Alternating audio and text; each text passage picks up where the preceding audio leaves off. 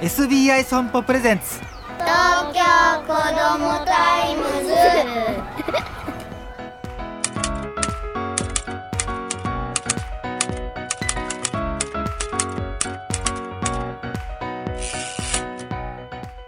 おはようさんさん東京子どもタイムズ編集長の杉浦太陽です。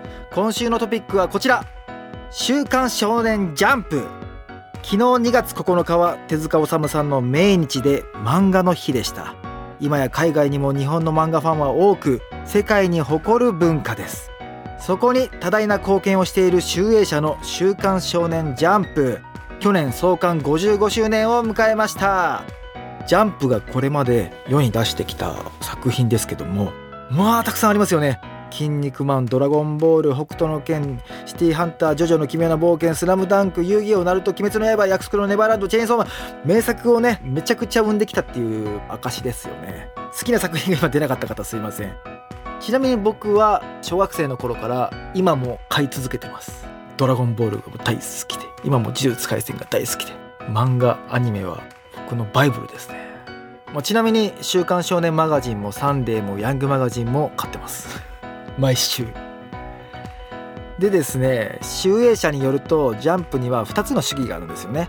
一つは新人育成。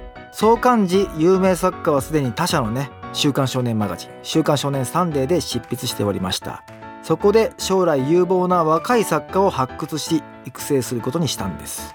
その結果ですよ。若い才能が次々と花を開いてジャンプは人気を獲得したんですよ。だから名前がジャンプっていうね。狙いが大当たりでした。もう一つの主義はアンケート重視。編集者の考えや好み作家のネームバリューだけで評価を決めず読者アンケートから本当に受けてるのは何かっていうねシビアに判断してきたようなんでね。それがもう読者アンケートが見事な答えだったんでしょうね。さあそして集英社の少女漫画誌「リボン」こちらも有名ですけども2008年から小学生漫画大賞を開催しております。次が25回目「週刊少年ジャンプ」とのコラボがねありましてジャンプが55周年じゃないですか。そこで「週刊少年ジャンプ」などジャンプ3媒体との共催で作品を募集しております。締め切りは3月31日。応募資格は小学生である。ということだけですね。好きでこう漫画を描いてるっていうねそんなお子さんがいたら応募してみるって聞いてみてはどうでしょうか。未来の大作家になるかもしれませんよ。子どもタイムズ。